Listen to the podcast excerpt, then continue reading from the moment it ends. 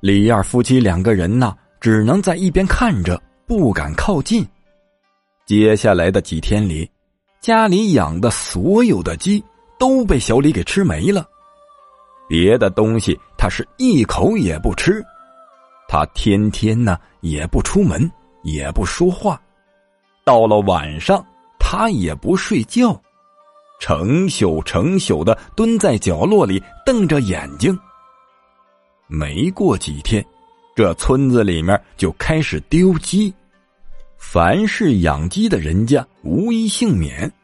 早上醒来呀，就发现院子里是一地的鸡毛、鸡骨头、鸡血。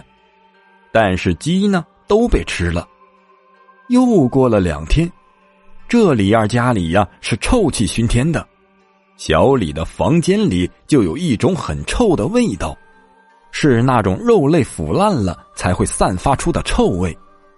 李二媳妇儿啊每天都会打扫房子，小李也不出门，就不知道这个味道是怎么来的。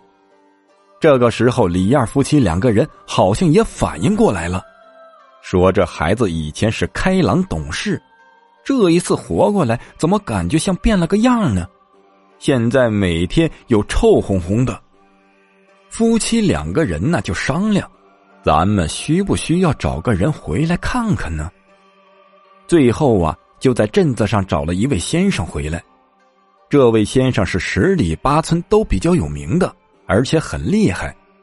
他来了之后。一进屋子，一闻到这个味道，当时心里面就有数了，直接去了小李那屋，指着小李呀就开始大骂：“该死的畜生，别再出来霍霍人了，赶紧滚！”